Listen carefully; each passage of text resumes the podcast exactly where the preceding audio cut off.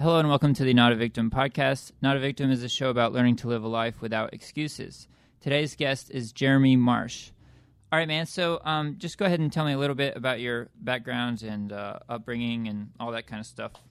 Yeah, man. So uh, let's just start off where I was a kid, man. I, uh, you know, grew up loving uh, instruments. Always had instruments in my house, and uh, my dad was a musician, so I always listened to him play, and I always wanted to do that myself. And my first main instrument was a drum set. So immediately, you know, I just as a kid, I fell in love with music. Uh, we had an organ at our house. I remember I never really knew knew why the organ was there. I just remember yeah. it's a weird instrument to have at your house. Yeah, it, but it wasn't like this massive organ or anything. It's just you know it was just crazy looking, and uh, I just remember always messing with it. I loved it. You know, uh, I never wanted it to go anywhere. Uh, I always wanted it there. I, I, fell in love with that thing, and, and and as I played drums, I'd play you know the organ, and then finally I started on guitar, and just all these different instruments came into my life. It became a part of my life. It became a part of who I was, and um, as time went on, um, it, I really began to you know make music a, a key thing uh, as to who I was as a person. Right. Um, but uh, throughout like high school or middle school, or y- when did you start playing in bands and stuff? Yeah, so in uh, middle school, I um, I remember I I started the, in the jazz band in middle school, right? And uh, I, I loved I loved playing drums. So so any opportunity that I had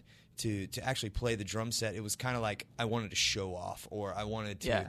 to really show my skills. And and there's something about that connection with other musicians. Uh, there was there was always uh, that desire. There was always that want and that need to to show people uh, my ability to play. I, I, felt like I always, as a kid, I always had that, and I think I looked for that because I looked for that in my dad. I looked for that in in him, and I always felt like I never got that. You know, in a sense, uh, like he didn't. He was a musician too, but he didn't really right validate that part of you. Yes, yeah, exactly. So I always looked for that approval uh, in my talent right through from other people. Well, tell me more about your home life and what that was like.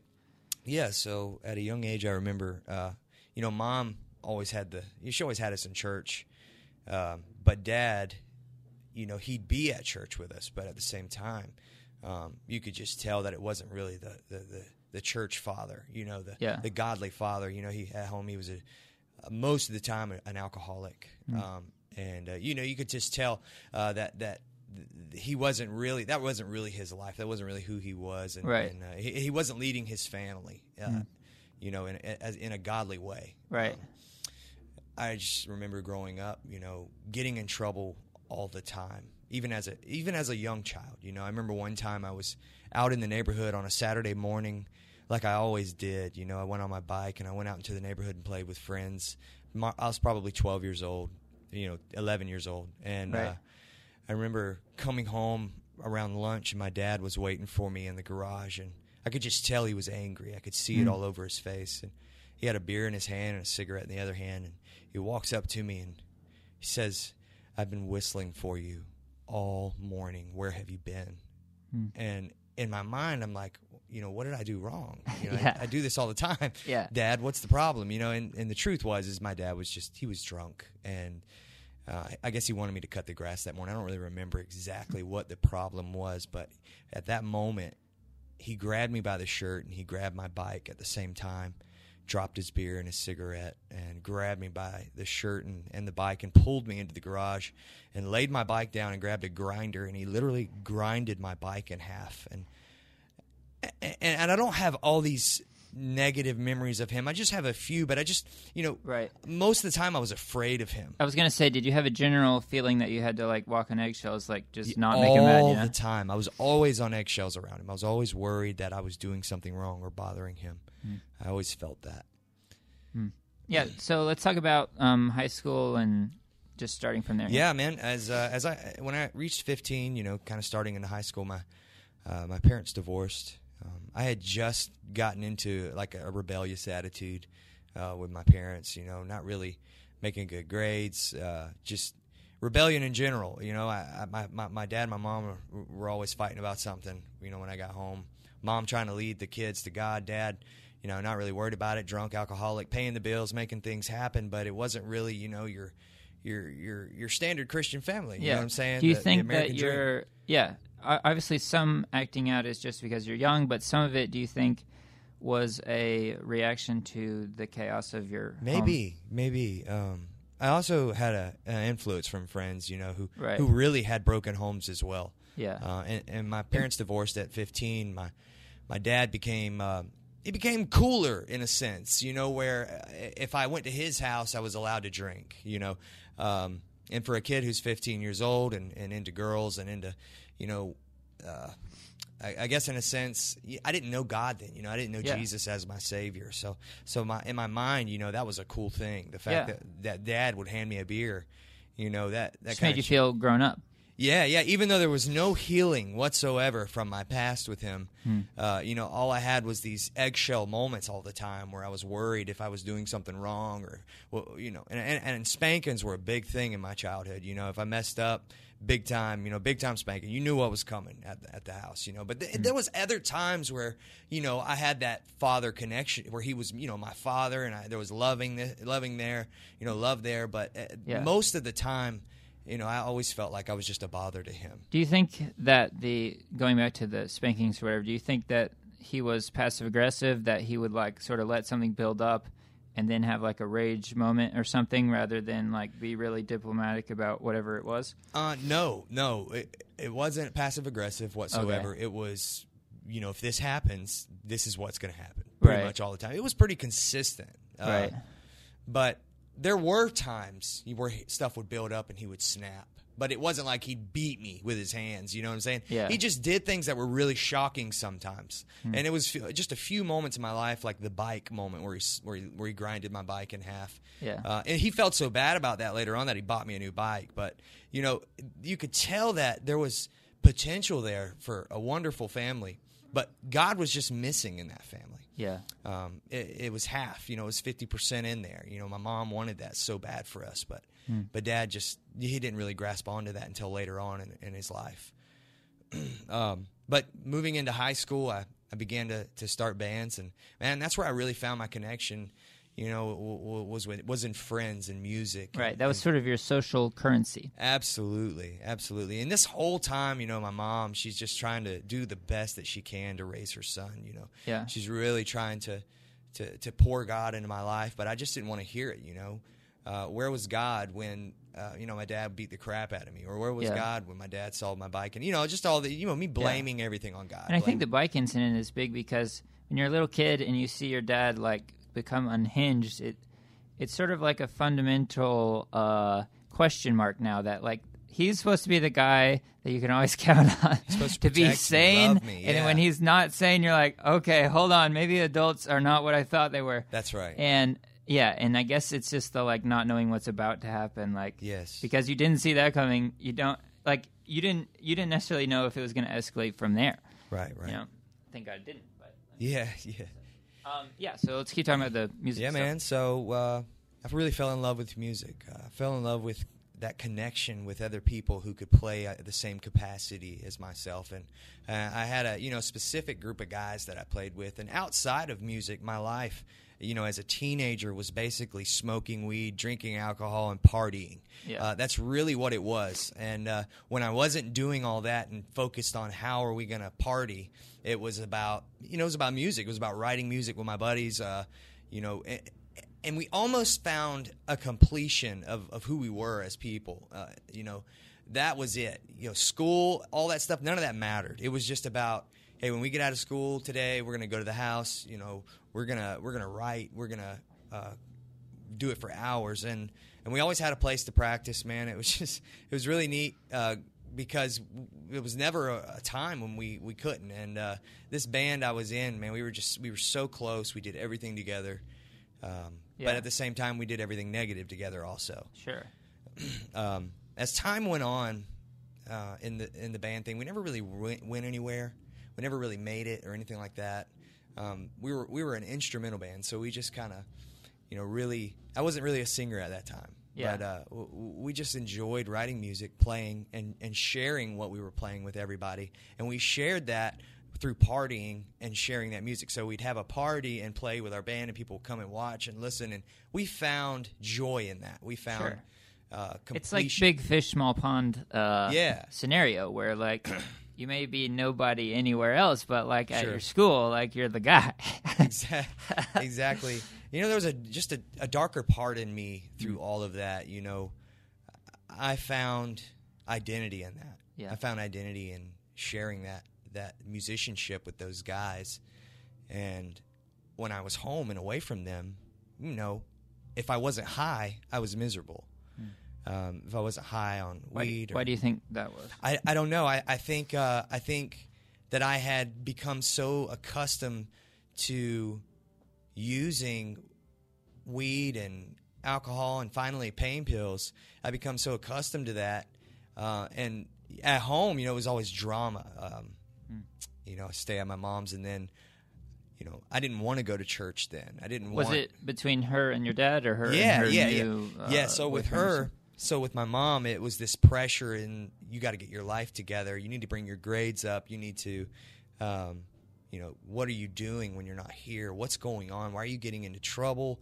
You know, all this, all this. I, I wanted to be my own person, Yeah. but at the same time, at my dad's, I didn't have a connection with him, but I could do whatever I wanted. right? You know, so it was just really dark, and there was no sense of me finding anything more out of life than what I was doing. Um, the only sense of hope and joy and happiness that I had was the music with those guys and the connection and friendship that I had, well, Yeah. the friendship that I thought I had with these people that I was living this life with. And I was just so young at the time, man. I had no idea what life was.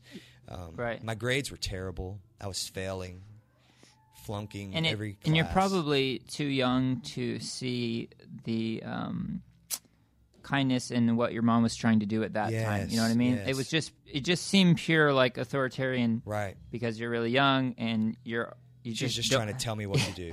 Yeah. Right, right. And I guess it's not till way later where Oh man, you're so right. you're just like, well, she was giving me a more sustainable way to live, but yeah. um, yeah, let's just go from there, from high school sure. or whatever happened. So I'm uh, barely making it through high school, and uh, sure enough, I I get to the point where I'm so addicted to pain pills that I'm I'm I'm stealing from my family to to get people to pawn stuff for me so that I can afford pain pills. How were you introduced to them? My dad. Uh, Okay. Yeah. So my dad, uh, l- uh, well, I was probably 13 when he got in a really, well, he got in several car accidents growing up, but there was one that really messed him up pretty bad, his back and his neck, and he, he pretty much was on pain pills from that point forward to the, till he died. And uh, they were really powerful painkillers. And I just remember one day being over there. I was probably 16 years old, and I, I was at his house, and um, I remember just going into his room, and you know, I always heard about, you know, I'm not going to give any names of the type of pain pills or anything like that because it doesn't matter.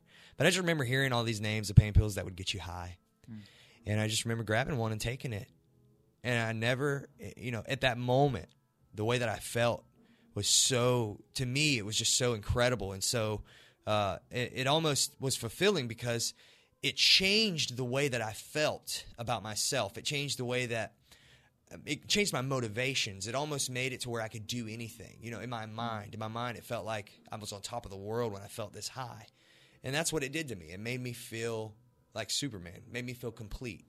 Um, and I didn't want to feel any other way. And I felt like I had an endless supply. So I started taking them from my dad, and if sure enough, he noticed and he'd hide his pills. And so when I couldn't get them from him, I'd get them from the drug dealer. And when I ran out of money, I had to steal. So I'd steal to get money. And then when I couldn't steal anymore from my family because they had literally, you know, had enough, my mom came to where I was at. I don't know how she knew where I was, but she came to where I was at. And and and one of my buddies came up to me and said, "Hey man, your mom's out in the in the driveway." And I remember running out there saying, "What's up?" You know, I thought something something happened to to somebody in our family. But she said, "I need you to get in the car and I need you to come with me." So I got in the car and she said, "We're going to the hospital right now." And I was like, "What's going on?" She said, "I want you to take a drug test." And I said, "I'm not taking a drug test." She said, "You're either going to take a drug test or I'm going to call the cops." I just remember kind of dwelling on that for a second there because I had just stolen a bunch of jewelry from her and, um, you know, sold it to the pawn shop or to the drug dealer, whatever it was. I don't even remember. But I just remember stealing a bunch of stuff from her. and uh, she said, You're either going to take a drug test so I can see what's going on, or I'm going to call the cops. And so I took the drug test. And I remember right when we left the hospital, the first stop sign we came to, I opened the door, slammed it, and ran away from the car. Mm. And I just could imagine what that did to her in that moment. You know, I could I can only imagine the way that made her feel. But for some reason, she needed to see on paper what was inside of me, what I what I had been doing with my life, what I had been doing to myself. And the very next day, my mom comes to me and, and tells me she's going to call the cops unless I take a drug test. So I take the drug test, and sure enough, she sees her 16 year old child uh, urine is dirty with every substance basically that that you could get high off of. And she takes it to the church, man, one Sunday morning. I hadn't been home since. She takes it to the church and I just remember her telling me about this later on in life, but she she walks up to the front, man, and she's got the paper in, her hand and she's just falling apart and, and, and, and the pastor comes down and he asks the whole church to circle her and circle the paper and I man I'm getting I'm I'm getting messed up thinking about it because it's how good God is, man. It's how awesome He is. And I just remember this whole church, man, praying over me. And I didn't even know it. I had people praying for me, and I didn't even know it. I had no idea what God was putting in the works for me. I had no idea what He was doing for me behind the scenes in the midst of my sin. And, uh, man, these people were just crying their hearts out that God would do whatever it took to bring me to Him. Whatever it took. As time went on, my addiction became just a, a, a monster. I, when I couldn't steal from my family anymore, I'd steal from people. And I really want to talk about this one subject because it really matters. There was this guy, uh, his son was a friend of mine, and I remember I had crashed at their house one night. We were high the night before, and I woke up early that morning and I went into his dad's room and I there was this like little piggy bank thing, and it had it was full of cash, and I just remember taking all the cash out of it and leaving. And that night, uh, one of my buddies called me and said, "Man, they knew you took that money." They said if you don't take it back over there, they're going to call the cops. And I went over to the guy's house out of fear that I was going to go to jail for taking this money. And so I get there and I knock on the door, and I had already used a lot of the money. Man, there was like three, four hundred dollars in there. I already used a lot of the money. And I knocked on the door and I said, "Hey, hey, I'm really, really sorry I did this. I wasn't sorry. I was just sorry that I got caught, you know, at the time. But I had to cover my tracks. I didn't want to go to jail, and uh, so I said, "Man, I'm really sorry I did this. Here's your money back." I said, "I spent some of it," and the guy said, "Hey, I just want you to know that if you need a job, I'll give you a job. If you need a way to make money, I can help you." He said, "But before you go, I, I want to pray with you." and he prayed with me, man. And I was so shocked. I was so blown away at the uh, the just the love and the kindness that this person had towards me after stealing from him. I mean, could you imagine, you know, the kind of uh, you know godliness that it takes to, to to to make that decision to say, "Hey, I want to pray for you and I want to give you a job." After stealing from you, I mean, it just it's just incredible to see uh, how God worked in my life, even when I when I when I didn't believe in Him. And uh, so I remember taking the job, and man, this guy gave me a truck to use to get to work. He uh, he paid me a paycheck that I didn't deserve, and uh, man, a month later, I, I just wasn't even showing up to work anymore. This is how sick I was, man. I wasn't even showing up to work anymore. Uh, I was just using the truck, taking advantage of him, and you know, finally he asked for the truck back, and um, he said, "Man, I really, I really, uh, I want you to work for me, eh, but you gotta, you gotta make the right choices." And I just couldn't make the right choices, man. I couldn't do the right thing. Obviously, the reason is, is I'm, uh, I was a complete addict. I mean, I was totally addicted to pain pills, stealing from people. I, I was in a vicious cycle, and sure enough, man, this cycle it just kept progressing and progressing, and I could not afford to take care of my own addiction. And as time went on, I began to break into cars. And when that wasn't enough, it went to houses. And sure enough, man, my, my road came to an end when cops pulled up into a house that I had just broken into. 17 year old kid. inside of someone's home in the neighborhood that I lived in, looking for pain pills, looking for a high. All this time, when I look back and to see God, how, how much mercy He had on me, I could have been shot, I could have been killed, man. And uh, I just remember when these sheriffs pulled up in this driveway, I panicked. You know, I didn't know what to do. But I saw them out the window. It was a gravel driveway, and all I heard was, you know, the car tires sliding across the gravel. you know what I mean? And uh, so I ran out the door because uh, they ran around the back. I ran out the front, and uh, I just started throwing everything out of my pockets. And this cop, man, he was about 10 feet away from me when I saw him. He had his gun pointed at my head. And I just stuck my hands up in the air. I surrendered. Yeah, it was time for me to stop running, and this was where God's plan started coming into play, man. I want to ask you about. Um, I believe that the other side of okay, so hedonism, the idea that if it feels good, do it. They sort of live for today. Uh, yes. You know, eat, drink, and be merry, for tomorrow you may die.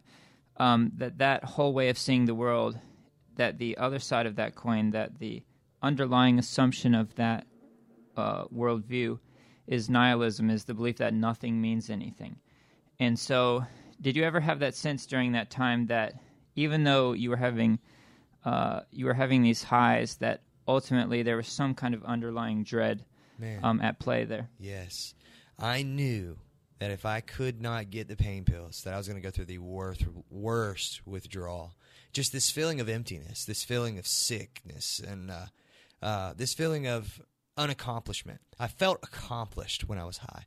I felt like that's who I was. Like I, I wasn't myself unless I was high. And I had gotten so sick on them that I had to have them physically to even to even do anything, to even get out of the bed, you know. And a lot of people who have been an addict can tell you, you know, heroin addicts and, and all these people who have experienced this, there's a physical addiction to pain pills. Um, especially when you go this deep in them. Yeah, and I, I was talking to a guy the other day, and he was talking about how he sort of had this love affair with the version of him when he was high. Yes. That he so identified with that version of him because it, he was that version of him wasn't um, afraid and wasn't like right. uh, scared of the future, wasn't scared to talk to girls, was like just braver and less yes. um, neurotic or whatever. And that you sort of build association with that. You have this like affection for a certain version of you. Absolutely. That you never want to be. Uh, the this sort of uh, and that's how it you never starts. want to be actually are.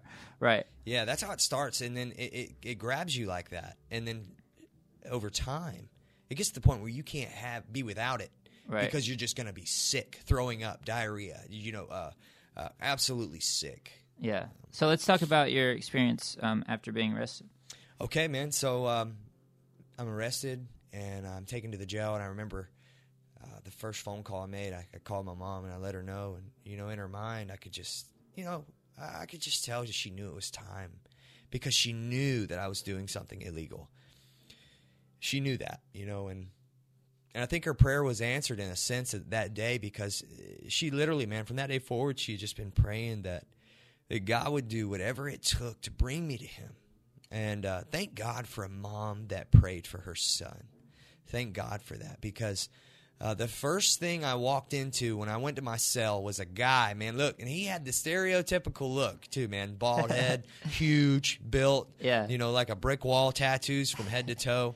And this guy's staring at this 17 year old skinny kid, man, mm. just walking in here, looking sick as a dog. And the first question, the first question he asked me is, "Do you need a Bible?" I didn't answer him. I uh, I just kind of shook my head um, you know, I thought right then in that moment, the last thing I wanted to do was think about God, yeah. something that didn't exist in my mind, you know. Yeah. And, uh, and I just remember getting up in the bed, man, curling up, sick as a dog, just at the thought of me being, you know, arrested. But before I go into what happens after that, I remember talking with uh, the detective, and I had this sense of just surrender. You know, for some reason there was this thing deep inside of me saying, Tell them everything. And I didn't know how the detective stuff worked. I had no idea, you know, that you're not supposed to talk. You wait till your lawyer gets there, right? I didn't know any of that. So I'm in there, man, and this guy, he's saying, I need your help, Jeromy. You know, if we're going to help you out and get you through this, I need you to be honest with me. And he's sitting here looking at this list, asking me about these these different cases that he had. And I said, I said this to him. I said, Hey man, is that is that a list of, of, of crimes? He said, Yeah, this is all potential crimes that you've committed. And I just remember saying, Can I see the list real quick? And can I see your pen?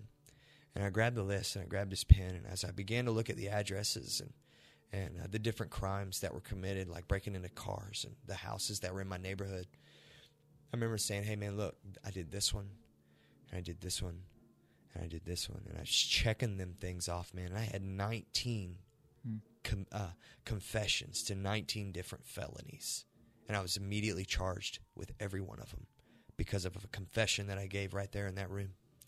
And and he said this to me. He said, "Hey, man, I'm gonna I'm gonna let you write a letter to the DA." And I didn't know what I was gonna write. I just remember writing a letter saying, "This is what I'm doing with my life." I'm sick and I need help. Whatever that meant, you know, whatever that was supposed to mean, however that was supposed to help me. I don't think that did anything for me because uh, there was a guy who was locked up with me at the same time, man. He had two burglaries. I had 19. Yeah. All right. He had two, and he got 10 years in prison. Mm. So I'm, I'm sitting in there, and uh, I just remember day by day goes by. I can't eat. I can't sleep. I'm throwing up. I'm diarrhea. I got all this withdrawal. It's three days into my stay, and it's just now getting to the worst of the withdrawal. You know, it usually takes mm-hmm. a week and a half to to really cycle through your body. And I got my mom sending me letters every day, people from her church with Bible verses on it. And I get called out to see my appointed attorney, and the first thing he says to me is, um, "Listen, man, just hang in there. I'm going to try to work out a deal, but uh, right now it's not looking too good." And I was like, "Well." Well, why? And you know what? I've never been in trouble before. He said, you literally confessed to every crime you've ever committed, Jeromy. There's nothing I can do.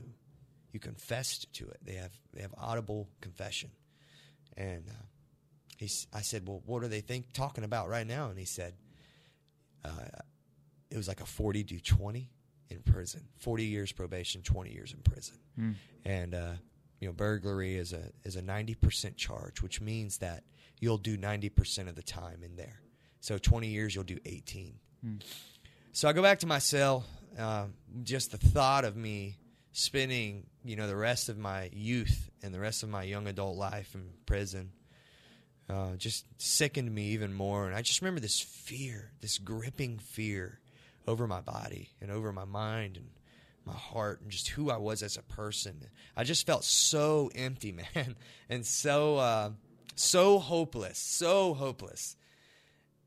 And no lie, when I get back to my cell, there's a Bible sitting on my bed. And I didn't look at it right then, but uh, it was just God's way of incredibly calling me, you know, just saying, Here I am. Let me show you how real I am. But I couldn't see that at that time because I, I just didn't believe in God in that moment. And uh, I remember just getting up on my bunk and I got a letter in the mail that day and on the letter it had a Bible verse. And the Bible verse was Jeremiah 29 11 through 14. And it says, For I know the thoughts that I think towards you, saith the Lord, thoughts of peace and not of evil, to give you a future and a hope. And when you call on me and pray to me and seek me, you will find me when you search with all of your heart, and I'll be found by you and I'll bring you back from your captivity. I'll bring you back to the place from which I caused you to be carried away captive. And those words grabbed me, and I, I began to think in my mind, well, if God's saying this to me, if He's saying that He'll bring me out of my captivity, I went in prayer based off of fear, but God had other plans for me. Um, when I went down on the floor at that moment after reading that verse, I remember getting on my knees and it, it was we were in the middle of a break, so all the inmates were out socializing with each other, and I was in my room.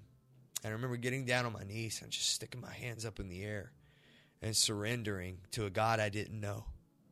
And I said, God, I want to stand on your word that you're saying is true. And if you're the God of the universe, the God of creation, I'm gonna I'm gonna say I'm gonna say um, that that your word is true, and I'm gonna stand on it. I'm gonna believe that Jesus is my Savior. And I remember when I asked Jesus to come into my heart, man. I can't explain it. Uh, I can't really give you, you know, an exact emotion or a feeling or what it was, but God has a way of doing something to you that you can't explain to another human being because it's a God thing. So anyway, I'm sitting there, man, and God engulfs this eight by ten cell. Um, literally, man, just the power of God comes into that room, and in a way I've never experienced it, even today. Um, you know, it, it's just like His way of saying, "Hey, I'm here, and I'm real, and I'm going to do something with you that you've never seen before. I'm going to show you how much I love you." I'm going to show you how powerful and how real this God really is, man. And look, I just remember it felt like God was in there wrapping his arms around me. And I, I balled up into a ball on the floor, and, I, and it was as if I was laying in his lap uh, in complete surrender because, man, I, I didn't just feel his presence. It was an enlightenment, a sense of peace and love and joy and hope in the midst of my fear in the midst of my failure, in the midst of my sin. And listen, dude, I was in complete withdrawal, okay, from pain pills. I was sick as a dog, and that went away immediately. There wasn't a pastor in the room. I wasn't in the middle of a church service. It was me and an old Bible and a verse. And God touched me through it. And that's how real He is. That's how relevant He is. He'll meet us in our in our sickness. He'll meet us in our darkest moments. And look, God loved me so much, man. He loved me so much, even when I didn't love Him, even when I didn't know Him even when I didn't share his name or, or, or, think of his existence. He loved me so much that he would come to this filthy rag in that cell and he would just completely rock my world. But you know what? What's, what's so sad about that moment is, is that wasn't enough for me in the future. Now, now, for a period, it was. But we'll get into that in a little bit. Um, but after that moment, man, I just remember all I wanted to do was read his word. I wanted to tell my mom that I just met God. Hmm. So I called her, man. I called her and I said, Mom, you won't believe this, but I just hung out with Jesus in my cell. And she, you know, she was just so excited that uh, in, in in the midst of all my, my trials and tribulation in life, uh, you know, her son was was starting to to believe that Jesus was real. So they had like this uh, this prayer call, you know, in this in the dorm that I was in, and I just remember going to it, man, and and, and constantly telling people about my experience with God in my cell and, uh, and encouraging people. And, and as I read the Bible, the more and more God, you know, filled me up, spoke into me. And uh, his word really became real. Uh, it, it, really became a guide and became um, hope. And it completely, man, my withdrawal was completely gone. The fear that gripped me and kept me from eating and sleeping uh, it went away. The diarrhea, the the throwing up, all that man, it stopped, and it was truly a miracle. It was it was truly uh, a way of for God to show me how it really was, and no one can take that away from me. You know, it was just one of those moments where you just know, man, that's God. And uh, as it was about two months later, man, um, just praying and having my family pray for me and the people at my mom's church. Two months into it, uh, I get called back out to talk to my attorney again. I remember walking down the hallway, man, just praying to God, saying, I trust you. I'm not going to fear this. Because even though I'm locked up on the, on the outside, God, you freed me on the inside. No matter what happens with my life, I'm yours, no matter what happens. And I, and I start speaking that scripture, Jeremiah 29, 11 through 14 again. And when I get in there, man, uh, he gives me this incredible news, uh, and he says he doesn't really know how. He says because you basically confessed to everything you ever did. He said, but there's a deal that's been worked out, and it's ten to two, and uh, I, and I wasn't even going to go to prison. It was a it was a PDC where basically it's like a boot camp, and um, I was going to go to two different ones. One of them had a recovery, uh, twelve step program built in it. Uh, after I left the first one. So I ended up doing 21 months total hmm. before I got out. And do you think, like, part of the reason that um, they gave you that deal is because of how transparent you were with them, that they just felt you were being really honest with them? Honestly, honestly, man. Um, the judge couldn't believe that the DA had put that deal out there because there there there'd been plenty of times when you know when people were honest about their crime, you know, basically part of the tactics and strategy for a detective is to try and get confessions so that they can keep their conviction rate up. Right. Um, so the fact that there's a minimum sentence on a burglary charge, okay? Right. There's a minimum sentence. Literally, my charges were dropped all the way down to five charges. Why they were dropped, no one knows. There, there's there's no reason for them to be dropped. I confessed to them; they shouldn't have been dropped. It's a miracle as to how I got the sentence that I got, based upon there's a guy that had two charges, never been in trouble before, and got ten years in prison. Right. I truly believe this with all of my heart, not based of my transparency. I believe that that God really worked out a miracle because my appointed attorney said this. He says, "I have no idea how you're getting this deal." He says he didn't do it. That's that's exactly what he said to me. He said, "Man, I didn't work this deal out. It was worked out for you." And man, I just truly believe that uh, that that was a miracle for me. Yeah. Um, I kind of think, um, yeah, I'm sort of torn about um, this kind of story, but two things.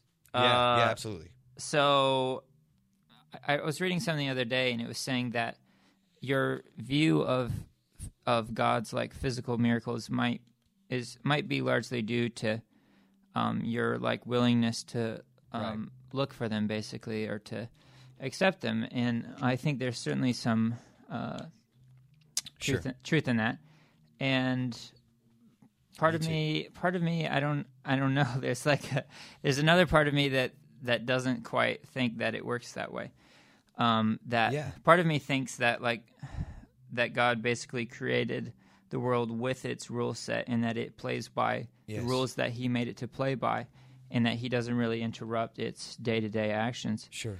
um, and I think that is sort of based on the free will principle that, or to go back to like one of the biggest questions people will have about faith, which is um, if there's God, why did this terrible thing happen?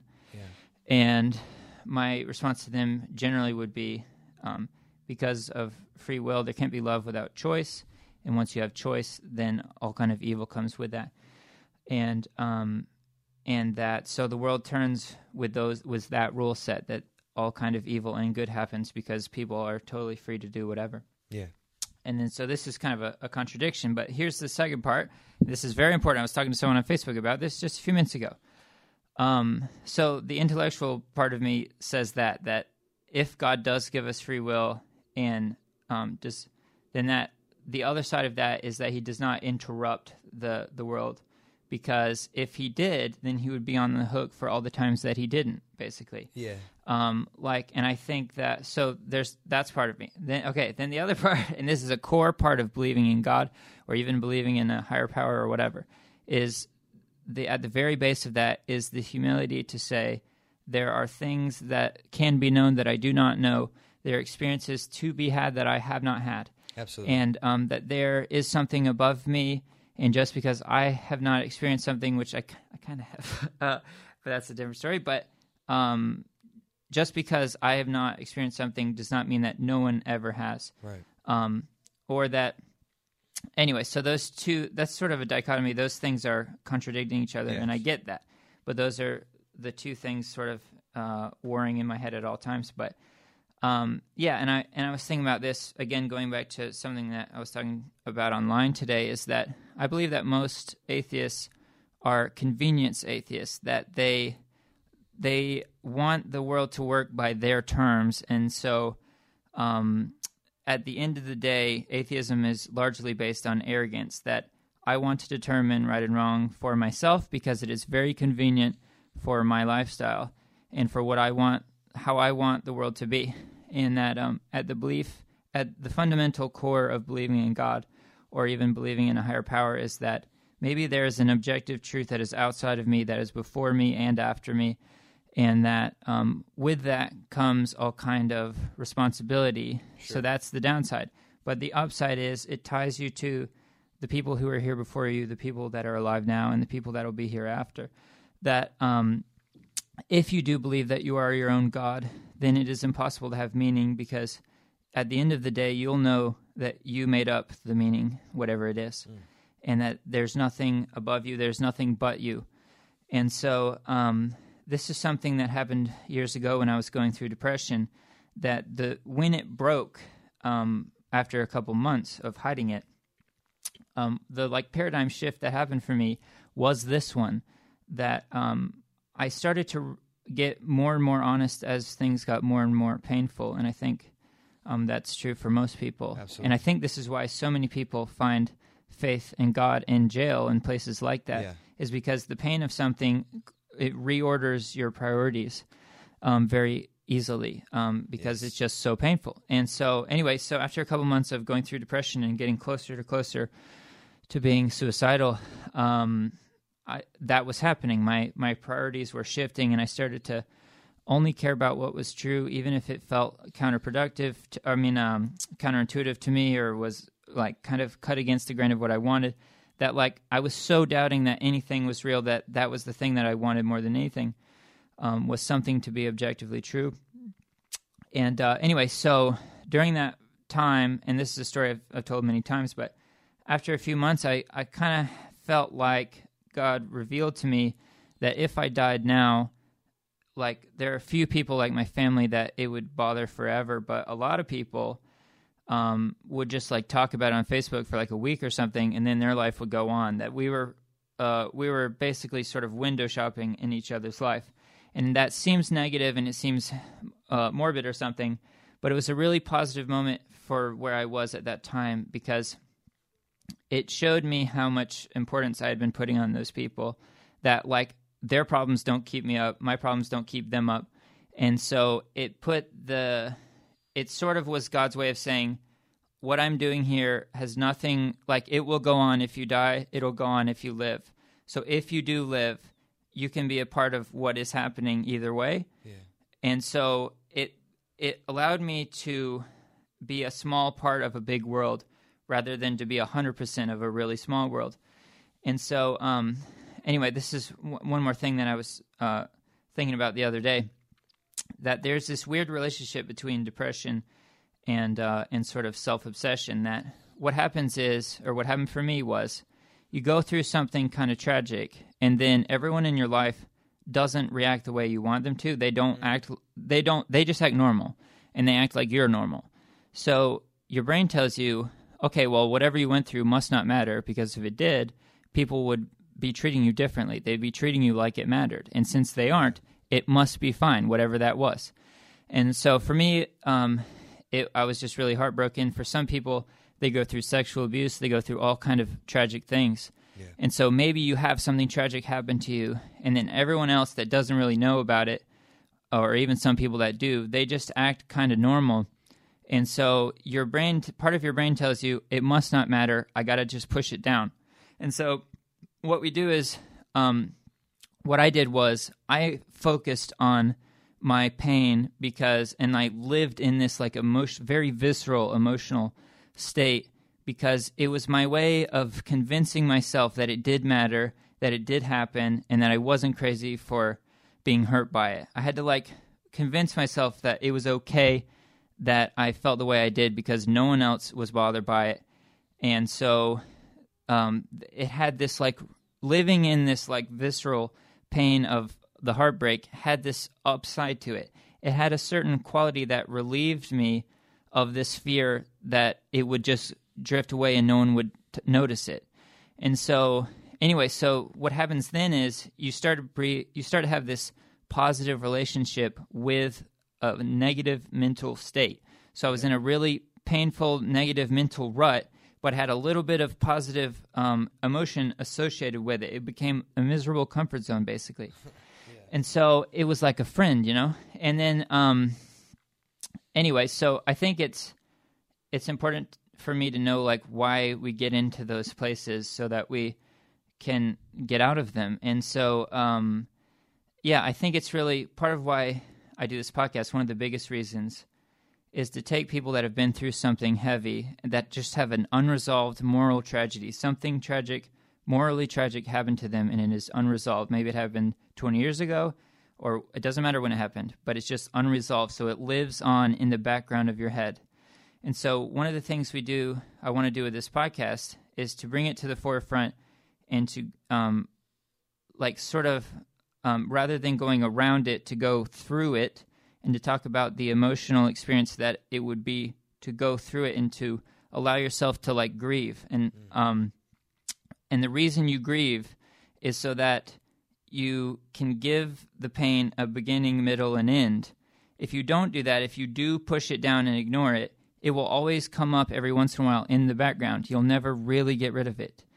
I think there's a thing in Judaism where if someone dies, they um, they mourn for seven days and they have all these rituals and stuff, Yeah. and they wear a certain color, and I don't know what they do really, but they do something, and it's very specific, and they literally mourn. I don't think they work or anything. They like sit a certain way or something, and they mourn for seven days as like a communal thing.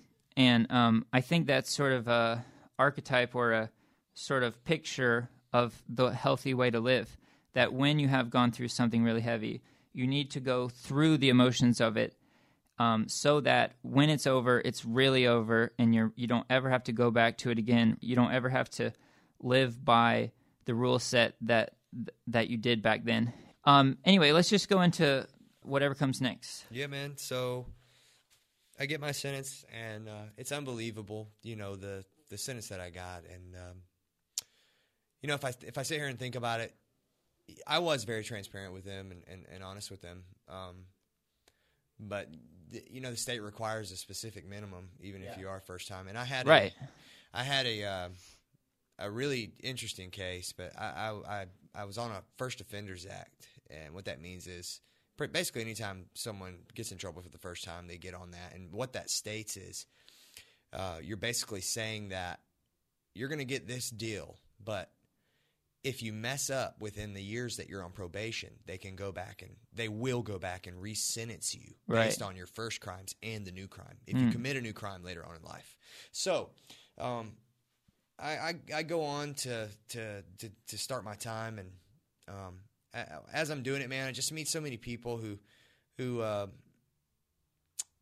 you know are kind of turning their life over to the Lord in the in the midst of their of their storm. Uh, you know, they're in jail. It's you're right. It is very easy to turn to God in a situation like that. Uh, but I had never been in a situation like that at that time. Sure. I had never been in jail, and um, I had never turned to the Lord in any way or fashion. Uh, but I had such a big moment with Him in that cell um, that it, it was it was it was almost overwhelming uh, because I, wasn't being led in a prayer by a, a pastor or, or anything like that. I'd never done anything to that magnitude to experience, you know, something so supernatural. And uh, and to me, in my personal experience, it, it, it was supernatural because it, it it it literally, you know, was almost like a a, a healing, a um, an overwhelming sense that that there is a creator and and it hit me in a room where no one else was and for someone who didn't have any kind of religious experience or Right. religious background even though I'd been in church because my mom had us in there I never really truly was at church to believe in a god I was just at church cuz mom made me Yeah. you know but you know as time went on uh I just remember my family coming to see me and man about 6 months into my my my stay uh, my dad my dad comes.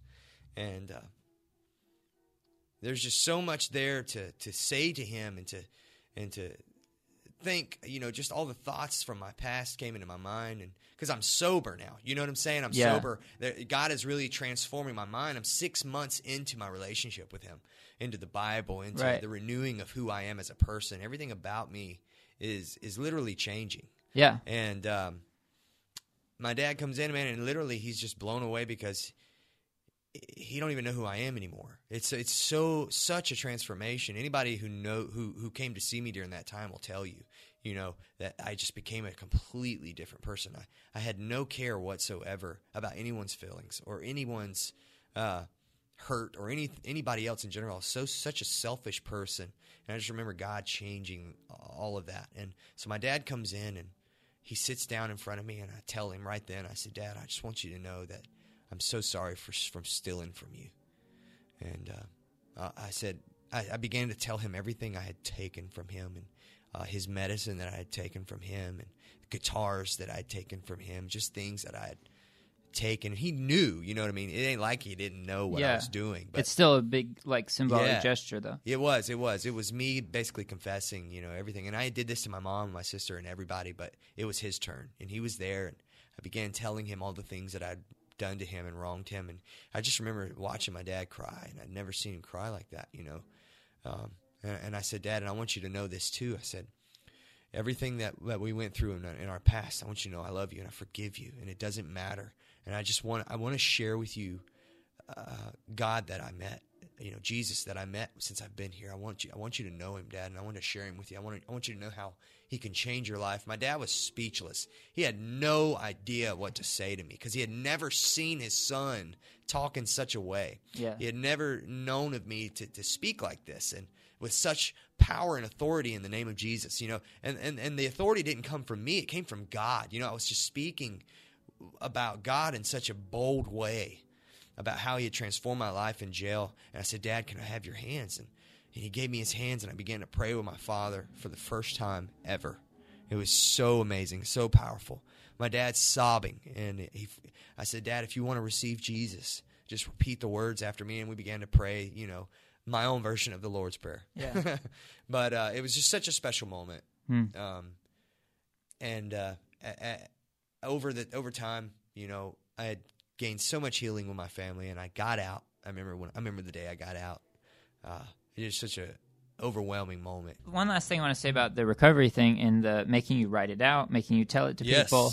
yes, Those um, symbolic gestures, the one of the upsides of that is you like when everyone does know everything, like Wow. you're so much more Yeah. at peace after that. absolutely. That um, it's, it's, kind hard. of it's really hard. it's hard. this thing where there's nothing to run from anymore, and uh, I feel like all vices are running from some core fear, a fear of God, a, a negative fear of God that He hates you or that He uh, just something like that, some kind of um, fear of the sort of uh, revengeful uh, uh, yeah, wrath of God or something, or just like problems you have with your parents, usually something to do with family because the people that are close are the people that have damaged you usually, or just any kind of damaging events that happened in the past. That all vices are essentially the same. They all provide an escape from those things, those core fears, whatever those fears are, and that in that way, every person has vices that they deal with